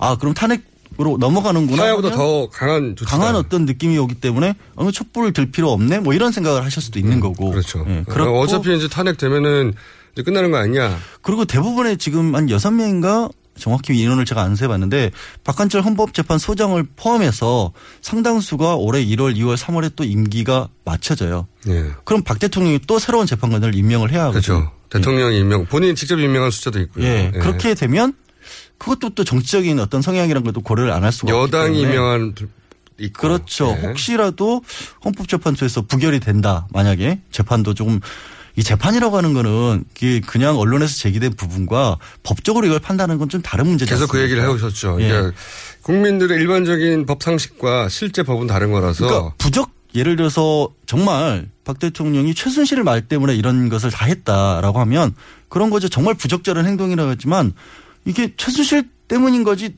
박 대통령이 잘못한 건 아닐 수도 있잖아요. 법적으로는. 법적으로는. 근데 입증해야 그- 되는 거죠. 그건. 그리고 그것 자체가 사실 대통령으로서는 지극히 부적절하지만 그게 불법이라고 명백하게 하기가 어려울 부분이 나올 수도 있는 거죠. 그러니까 여기서 나오는 말이 이제 통치행위인 거죠. 그렇죠. 대통령이 정무적 판단을 해서 국가의 어, 문화, 용성을 위해서 본인이 그렇게 판단했다고 말을 하면 당신 마음속에서는 그게 아니잖아. 최순실과의 관계 때문에 그런 거잖아. 입증할 방법이 없습니다. 그렇죠. 그런 입증해야 되는데. 거죠. 네, 그게 쉽지 않은 거죠.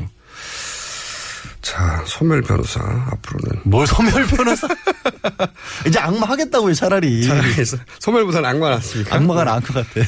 어, 마무리 얘기를 짧게 이 사태의 가장 큰 피해자 두 분이 제가 보기에는 총리 내정자. 김정준 총리 내정자. 그러니까 요새 기자들이 아무도 찾아가지 않는다고 합니다. 이제 더 이상은 뭐, 뭐 여쭤볼 필요가 없는 상황이 되는 더 거죠. 큰 피해자는 손학규 전 총리예요. 아, 손학규 전 총리 참 좋아하시는 분들도 많고 저 네. 그분의 이제 정치적인 성향이라든가 말씀하신 것들은 저도 공감하는 내용도 되게 많거든요. 기가 막힌 타이밍을 아, 잡는 분인데 이상하게 타이밍이 자꾸 어긋나시는 분 같아서 이상하게가 아니고 계속 그려 십몇 년 동안 계속 그려왔는데요.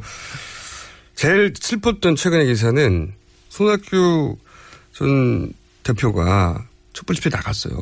촛불 집회 나와 서 촛불 들고 있는 사진이 찍혀서 언론에 보도가 됐어요. 네. 거기까지는 그럴 수가 있는데 기자들이 발견하고 찍었을 수 있잖아요. 그 밑에 보면 사진 제공 손학규로 돼 있어요. 아, 이 슬픈 본인이 아니, 직접 제공한 근데 거구나. 아직도 저는 손학규 전 지사 같은 경우에는 뭐 지금 앞으로 국회가 뭐 여야 합의해서 만약에 총리를 추천을 한다거나 그럴 때 언제든지 다시 거론될 수 예, 있는 분이고 후보, 역량도 있으신 분이고요. 중요한 후보군 중에 한 분이죠. 예. 네, 그런데 생각을 합니다. 그리고 이제 한마디 이제 탄핵 얘기를 계속 했으니까 그렇다고 제가 끝까지 탄핵을 반대하는 건 아니고 정치적인 의미에서 필요는 있을 것 같아요. 다만 야권에서나 이걸 뭐 추진한다 그랬을 경우에는 제가 말씀드린 문제점이 있다는 걸 다들 잘 아실 테니까 그런 부분을 함께 고려를 해서 음. 뭐 카드로 사용을 하셔야겠죠. 알겠습니다. 저는 마지막으로 손학규 전 대표는 만덕선하고 다시 대화를 좀 시작해 보셔야 될 때가 되지 않았나. 네. 지금까지 곧 소멸될 양지열 변호사였습니다. 악마로 남겠습니다. 끝까지. 감사합니다. 네, 고맙습니다.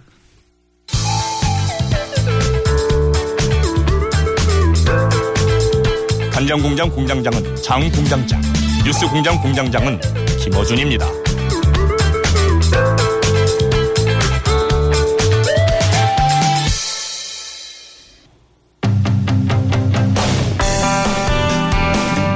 네, 4부 시작하겠습니다. 야 3당이 한민구 국방부 장관의 해임 건의안을 제출하게 네. 그 이유가 한일 군사 정보 보호 협정을 강행했기 때문입니다. 왜 이 시국에 이 협정을 이렇게 서두르는 걸까요? 군사 전문가 정의당 김종대 원내 대변인 전화 연결해 보겠습니다. 안녕하세요. 네, 안녕하세요. 네. 의원님, 저희가 어제도 일본에 계신 이 국제학 전공하신 교수님 얘기를 들었는데, 그러니까 이 그 협정이 미국 입장에서는 MD 미사일 방어 체계상 필요한 것이고, 또 일본 입장에서는 한반도 유사시에 자유대가 한반도에 진출할 수 있는 진출할 때 필요한 정보가 될 것이다. 그렇게 이제 일본 미국 입장에서는 이게 필요하다라고 이해가 됐는데 우리가 이게 필요합니까? 순수하게 군사적인 면으로만 본다면은 네. 일체 국제 관계를 뭐 다 무시하고 역사적인 것도 전부 다 무시하고 네. 이런 배경 논리 없이 그냥 군사적인 것만 따진다면은 도움이 되겠죠. 네, 도움이 되는 부분도 있다 분명히. 예. 예, 우리 편이 많으면 많을수록 좋고 정보라는 거야 많으면 많을수록 좋은 거니까 네. 그렇게 단순하게 생각하는 게 바로 지금 정부의 논리입니다만은 네. 그건 어디까지나 그 군사 정보라는 한 부분에 관해서만 얘기고 네. 또 그로 인해서 우리가 얻는 만큼 또 감수해야 될 불이익이라는 게 그렇죠. 있는 거거든요. 네. 예, 이런 점으로 봤을 때 우리는 이게 위험한 협정이라고 보는 것이지. 네. 아니 뭐 군사 정보 더 들어오고 우리 거 좀 주고 받는다는데 그 자체만 보면은 네. 사실은 어이 이야기는 달라집니다. 그러니까 주고받는 근데 이제 말씀하셨다시피 주고받는 거래면 기본적으로 우리가 남는 장사여야 하는데 혹은 최소, 최소한 대등한 장사여야 하는데 일단 남거나 대등한 거에 대한 설득도 없는 거 아닙니까 지금 정부에서는? 그러니까 뭘 교류하는지가 구체적으로 적시되지 아니한 채 네. 사실상 거의 모든 정보를 다 교류할 수 있다고 하는 일종의 포괄적인 정보 교류의 성격을 가진 협정이에요. 네, 이런 협정은 정말 신중해야 됩니다. 그렇죠. 우리가 예. 예, 뭐 북한의 미사일에 관한 정보다 이렇게 딱 구체적으로 한정해서 네, 여기에서 어느 정도 수준의 비밀이 교류될 수 있다. 이런 조항이 없거든요. 이 협정에는요. 네. 그건 무제한 포괄 협정이라고 봐야 되고 이런 협정은 미국 일본이 얼마나 가깝습니까? 그런 일본조차도 미국하고 이 협정을 체결하는데 엄청난 논란을 겪어서 2007년에서야 체결이 되거든요. 예. 미일 동맹 역사가 60년이 넘는데 말이죠. 60년 만에 그런 만큼 예. 예, 그런 만큼 이건 정말 신중해야 되는데 이번 협정을 보면 아무런 조항이 없습니다. 음. 그냥 보안에 관한 절차만 해놓고 모든 정보를 다 교류할 수 있다는 거예요. 이런 것, 이런 협정은 한일 관계에서 굉장히 위험한 겁니다. 더군다나 그 일제 강점기 이후에 일본과 처음으로 맺는 군사협정이라고 해요. 그러면은 그런 만큼 신중해야 되는데 지금 의원님 말씀으로는 어, 이 정보를 받아서 보안을 잘 지켜란 항목만 있지 도대체 뭘 주고받는지 우리는 네. 어디까지 해야 되는지 전혀 아무것도 없다는 거죠 그 안에. 예, 이 협정으로서 확인이 안 되고요. 저희가 추정해 보건, 보건데 한일 간이 각자 정보 우위 영역이 다릅니다. 일본 같은 경우는 주로 군사 기술 정보예요. 뭐 인공위성이 어떻고 해상 초계기가 어떻고 레이더가 어떻고 이런 데서 얻는 거거든요. 반면에 한국은 뭡니까? 북한하고 어, 인접해 있기 때문에 휴먼 휴민트라고 하는 인간 첩보라든지 북한에 대한 정치 전략적인 정보 이런 게 많다고 봐야 돼요. 그러면은 교류되는 정보가 비대칭적인 거죠. 이거는 우리는 기술 정보는 적고 어떤 정치 전략적인 인간 정보가 많은데 이런 부분을 넘겨줘야 되는 거거든요. 이 부분이 신중해야 된다는 겁니다. 제가 보기에는.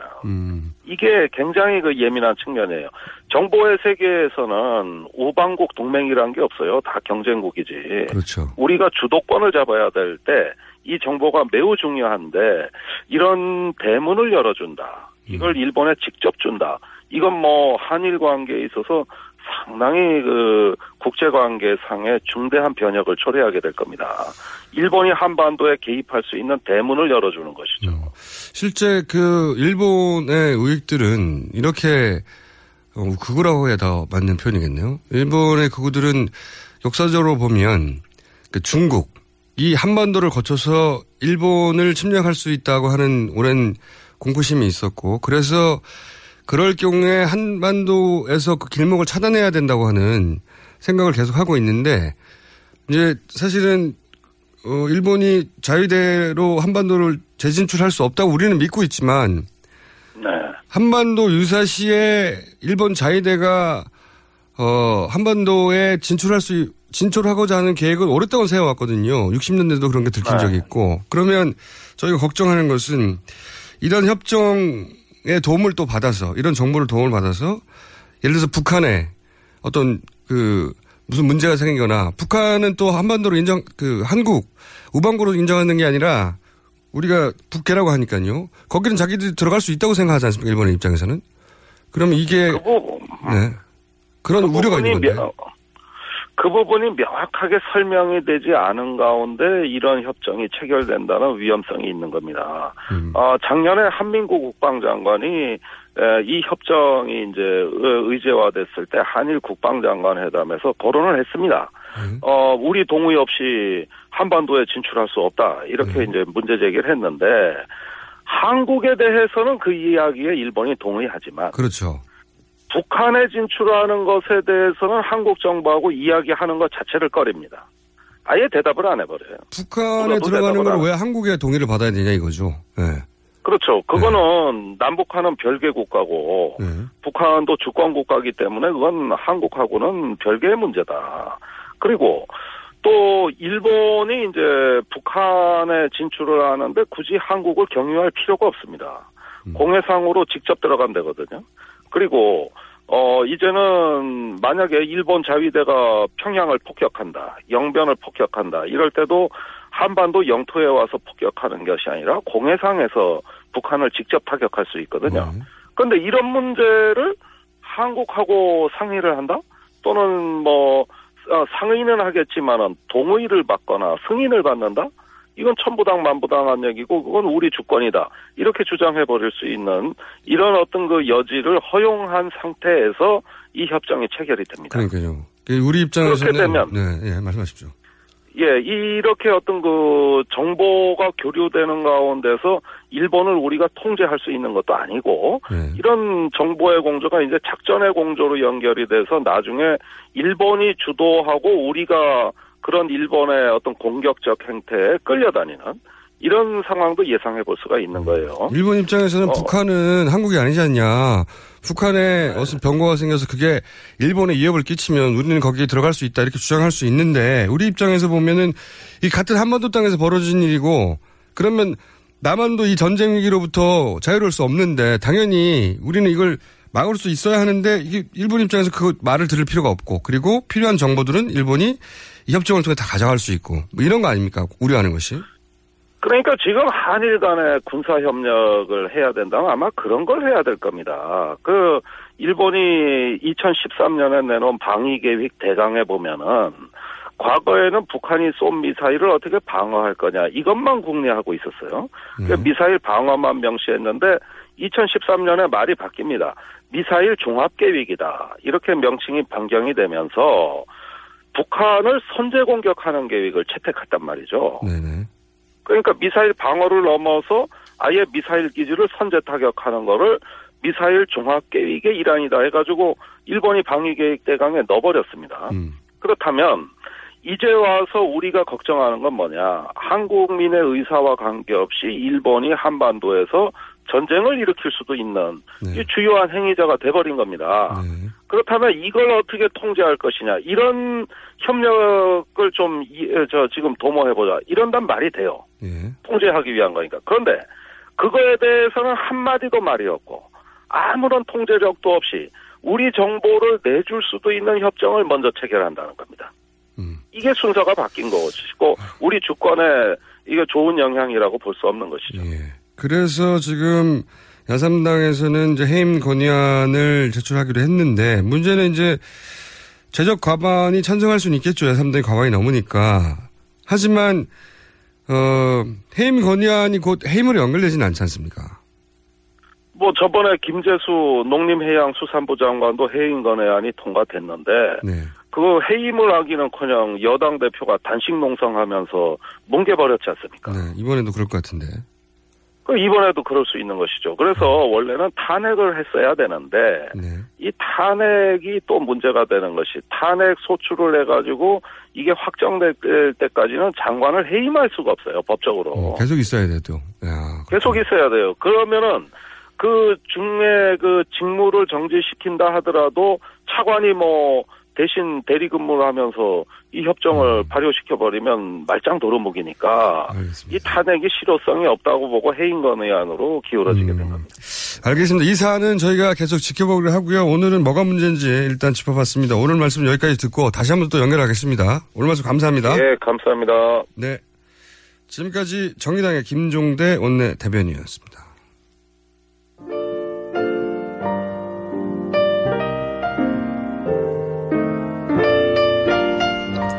네, 불친절한 애였습니다.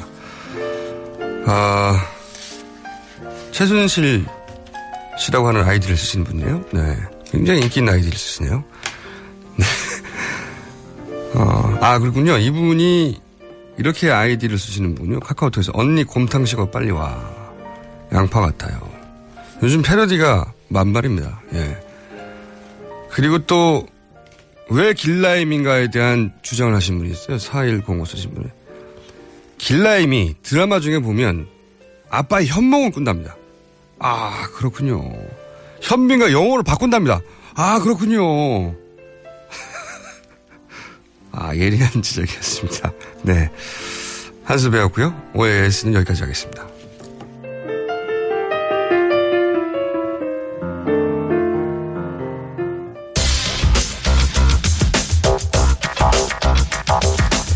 네.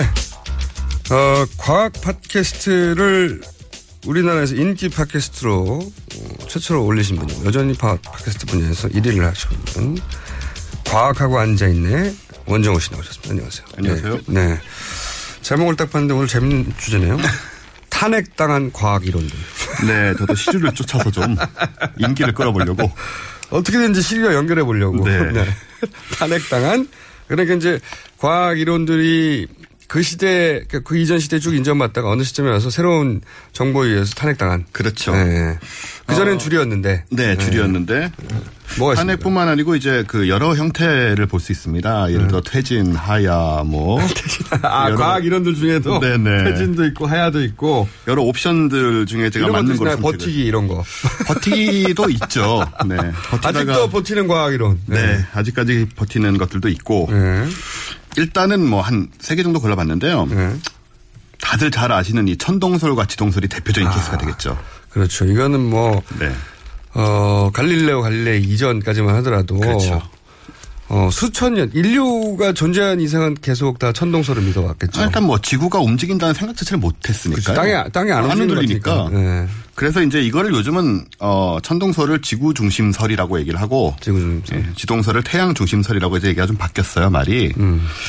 아 근데 사실 천동설도 비과학적인 것은 아니었습니다 굳이. 네. 왜냐하면은 우리가 움직인다는 생각은 못 하는 거고 그 하늘을 보니까 이렇게 이렇게 움직이니까 그걸 이제 움직임을 나름대로 과학적으로 관측을 해서 별자리가 움직임을 보고. 거죠. 그렇죠. 예, 예, 뭐 어. 특히 행성하고 이런 것들 움직이는 걸 보고 이제 이 프톨레마이오스라는 사람이 정립을 해서 음. 1,400년 동안이나 그 지위를 지킵니다. 1400년 이전에도 해가 왜냐면 이, 이쪽에 또 저쪽으로 지니까 해가 움직인다고 생각하는 게 직관적이죠. 그렇죠. 근데 그렇지 않은 선각자들도 있었는데요. 그래요? 되게 소수의 이 마이너리티로 군소로 무시당하고 그렇게 됐었죠. 예를 들어서 누가 있습니까? 갈릴레오 이전에도 있었어요? 갈릴레오 이전에는 이제 그리스 철학자들 중에 어뭐 네. 철학자요? 어, 과학적 근거는 없는 거네요. 과학적 근거는 없죠. 예를 들어 아리스타코 아리스타르코스라는 사람이 있습니다. 네, 이름도 처음 들어보시죠? 처음 들어보고 앞으로도 기억하고 싶진 않네요. 네, 이런 사람이 이제 이런 식으로 얘기를 했었고, 아, 네, 하늘이 움직이는 게 아니라 우리가 움직이는 것이. 태양이 중심이고 뭐 지구가 뭐 그 주위를 돌고 있다라는 식의 오, 아이디어를 낸 사람들이 있어요. 아이디어를. 네. 그때는 태양 주변의 위성들이 뭔지도 모를 때였는데. 전혀 모를 때죠. 전혀 모를 때인데 상상력에 불과네요. 네, 굉장히 뭐 태양의 크기도 크다고 생각을 하고 음. 뭐 이랬던 사람들이 있는데 무시가 되고 결국 정리가 된 거는 이제 어 그리스 어 말기에 예. 로마로 넘어가면서 이 시절에 이제 프톨레마이오스가 정리를 한 거고요. 네. 어 그래서 지구가 이제 우주의 중심이고 나머지가 전부 지구를 중심으로 돌아가는데 거기에 대해서 굉장히 나름 구체적인 이론들이 있었어요. 어, 예를 들면요. 어, 그러니까는 지구가 중심인 상태에서 사실 하늘을 보면은 이 행성의 운행이 설명이 안 되거든요. 왜냐하면 잘못된 거니까. 그래서 주전원이라는 개념을 도입을 해가지고 이 행성이 스스로 동그라미를 그리면서 또 돌고 있습니다. 이렇게 행성도 예, 행성 스스로가 자전하는 게 아니고 어떤 중심을 을 가지고 조그만 원을 가지고 돌고 있고 그 도는 상태에서 다시 지구를 크게 돈다라고 생각을 아, 하면 그러니까 각자의 행성이 각자 어떤 중심을 가지고 돌고 조그만 중심을 가지고 돌고 돌고 있는데 그 전체가 다시 지구를 중심으로 돌아서 네. 별자리가 그냥 똑같이 도는 게 아니라 이런 식으로 그런 삐딱하게 보이거나 뭐. 예, 행성의 움직임이 나름 설명이 됐던 거죠. 음, 말은 되네요. 예, 그 나름 이게 과학 이론이었는데 문제는 뭐였냐면 사실 코페르니쿠스조차 그렇습니다. 코페르니쿠스가 이제 어 지동설로 바꾸긴 했지만 네. 이 원 궤도라는 데 굉장히 집착을 했어요. 완벽한 원 궤도. 음. 왜냐하면 우주에서는 모든 게 완벽해야 되기 때문에. 그러니까 완전의 완전한 원에 대한 좀 뭐랄까요, 좀좀 샤머니즘적 집착 이런 게. 예. 한번 여기서 한번 껴보려고 다시. 예, 그렇죠, 네. 예. 사실은 근데 종교적인 관점이 많이 개입이 됐던 거예요, 여기. 음. 예, 집착을 많이 했었는데 나중에 이제 케플러가 나와서 구체적인 관측 그 유명한 데이터를 케플러. 가지고 그렇죠. 네. 요하네스 케플러. 이 스승인 티코 브라헤가 아주 관측을 잘해놓은 데이터들이 많았어요. 네. 그걸 보면서 이게 원 궤도를 그리는 게 아니고 타원 궤도를 그리는. 걸 설명을 하면 그건 대단한 겁니다, 사실. 예, 굉장히 큰그 문화적인 충격이었죠. 네. 예, 더 이상 이제 우주가 완벽하지 않다는 얘기가 돼버리니까 찌그러져서 돈다는 거거든요. 네, 뭐 약간이긴 하지만 어 그래서 이제 그 법칙들을 정리를 했고요. 그다음에 갈리레이가 망원경을 만들어서 하늘을 관측을 하는데 어 목성의 위성들이 나옵니다. 그러니까 목성을 중심으로 돌고 있는 것들이 또 있는 거예요. 그런 걸 생각을 하면 지구가 모든 곳의 중심은 아니라는 생각이 또 그 처음으로 나- 들었겠군요. 나올 수가 있고요. 네, 네. 그렇게 확인이 됐는데 근데 이게 우리는 이제 오래전에 지난 얘기니까 이런 게 굉장히 빠른 속도로 네. 막 코페르니쿠스 갈릴레 우르르 해가지고 일어났을 것 같지만 사실은 뭐 거의 1세기에 걸쳐서 일어난 일들이고 네. 코페르니쿠스는 자기 살아있을 때 책도 못 냈어요 무서워서. 음, 왜냐하면 왜냐면 다음에 예. 왜냐하면 이 기독교적인 세계관, 그렇죠. 전통적인 기독교적인 세계관으로 보자면 지구가 중심이고 네. 하나님이 이 인간을 지구에 만들어서 모든 걸 그 예속되게 만든 건데 그러니까요. 이 신에 도전하는 거거든요. 그런 의미가 있었죠. 네. 그래서 어, 천구의 회전에 관하여라는 이 유명한 코페르니쿠스 책은 그가 죽은 다음에 출판이 됐고요. 이렇게 오랜 기간 동안에 조금씩 조금씩 이 학설이 바뀌면서 사실은 이 천동설을 친봉하던 보수적인 학자들하고 성직자들이 나이가 들어서 죽으면서 죽고 나서야 천천히 받아들여진 거예요. 원래 이 사회 주류 인식에 반하는 주장을 할 때는 네. 그 위험 부담을 크게 안게 되고요. 그렇죠. 최순실 뉴스도 마찬가지예요. 초반에는 극히 일부의 뉴스들만 이걸 보도했고요. 근데 그게 그런 의혹이 있다는 걸 몰라서가 아니라 무서운 거죠. 그렇죠. 무섭죠. 네, 아직도 권력이 살아있기 때문에 네. 그런 가운데서 뉴스 공장은 꾸준히 이 뉴스를 집중적으로 보도해서 사실 욕도 처음에 많이 먹었어요. 네. 왜 최순실 뉴스에 집중하냐고. 근데 최순실 뉴스가 가지고 있는 폭발력을 아직도 대중들이 인지 못할 때 먼저 나선 분들이 있는데 그런 분들인 거죠. 네. 그런 분인 거죠. 아무튼 오랫동안에 걸쳐서 이루어진 일이라 저는 이걸 질서 있는 퇴진이라고 부르고 싶고요. 질서 있는 퇴진. 네. 원정호 씨가 한 말 중에 제일 재밌었습니다. 질서. 제가 이분을 20년 넘게 알았는데 20년 만에 처음으로 웃었네요. 네. 네. 여긴지 칭찬인지 모르겠습니다만은. 네. 그안 다음에는. 웃기거든요, 이분. 그리고요? 네. 그리고 그 다음에는요. 아, 우주 상수란 게 있습니다. 우주 상수, 네. 이 아인슈타인이 상대성 이론을 정립한 천재인데. 네. 좀 고집이 많았어요. 그렇죠. 네. 이 자기가 만든 이 이분도 틀린 말을 많이 했어요. 나중에. 많이 했습니다. 예, 양지학학에 관해서도 틀린 말을 그렇죠. 했고. 아, 네. 그런 걸다 아시네요. 네, 이제 박학다식이라고 얇게 얇게 넓게 합니다. 네, 일반 상대성 이론 방정식을 자기가 만들었는데 네. 그 방정식을 딱 보니까 우주가 중력 때문에 수축을 해야 되는 거예요. 네. 근데 이 사람은 어떻게 믿었냐면 우주는 절대로 영원히 변하지 않아야 된다고 믿었어요. 네. 이분도 비슷한 그 신은 완벽하다는 생각을 가지고 네. 그거죠. 네. 근거가 없습니다, 이 생각이. 그러니까 이게 우주를 전체적으로 보면 이제 안 움직이는 기운이 온다, 이런 류의 생각을 하게 되는 거죠. 그러니까 아인슈타인조차도 네. 본인의 어떤 지적 능력을 넘어가는 부분에 대해서는 신의 영역으로 두고 예, 그거는 신은 완벽히 실수를 할 리가 없어 이런 식의 사고가 그런 식의 이제 문화의 영향을 받아온 거죠. 네. 그래서 자기식을 보정하기 위해서 전혀 근거가 없는 이 숫자를 하나 갖고 와요. 네. 왜냐면 자기식대로 하면은 말이 안 되니까. 네, 우주가 가만히 안 있으니까. 네. 그래서 이게 우주 상수 람다라는 이제 이름을 그리스어로 붙입니다. 네. 이걸 계속 주장을 하다가 한 10여 년 후에 이제 미국의 에드윈 허블이라는 사람이 허블 관측을- 망원경. 예, 네. 허블 망원경 이름이 붙은 사람이죠. 네. 관측을 해서 우주가 팽창하고 있다는 사실을 완전히 증명을 해버려요. 네. 그래 아인슈타인이 결국은 이제 포기를 하죠. 허블을 찾아가서 데이터를 보고 우주 상수가 이제 자기의 가장 큰 실수라는 점을 인정을 합니다. 예. 이렇게 해서 우주 상수는 이제 하야가 되는데 네.